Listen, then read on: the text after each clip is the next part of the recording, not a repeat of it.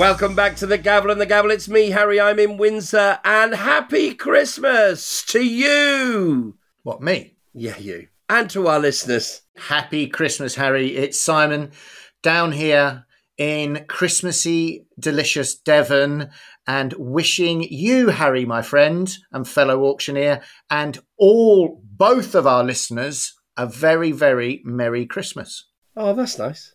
You're having a day with the family, kids.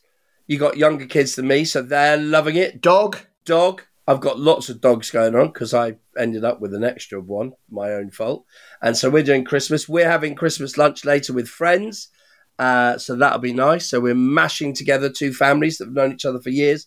And so we're really looking forward to that. Uh, so that's going to be great fun. Happy Christmas to all our listeners.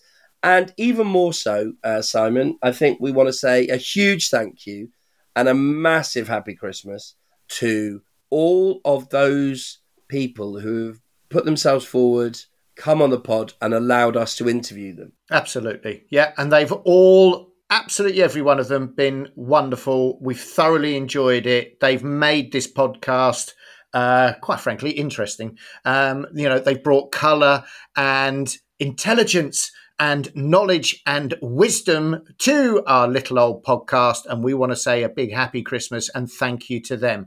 And of course, absolutely, this podcast wouldn't be anything without our wonderful, wonderful listeners. So for everybody that has liked and subscribed, all the things I forget to ask for, for all of the people that have listened and told a friend, for all the people that have said they've enjoyed the podcast, thank you from Harry and I.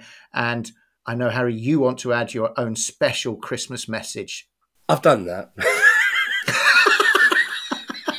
Absolute cool. David, edit that, That- bit out. Why? Happy Christmas That's a to good bit. I, am loving that. Happy Christmas to you all. Happy, happy, Merry Christmas. We are genuinely chuffed with how the podcast has gone. We know it's two middle-aged auctioneers having a bit of fun, but we wish you all uh, a happy day. For those who are not surrounded by loads of family, listen to a back issue of this, and you'll be able to nod off in peace.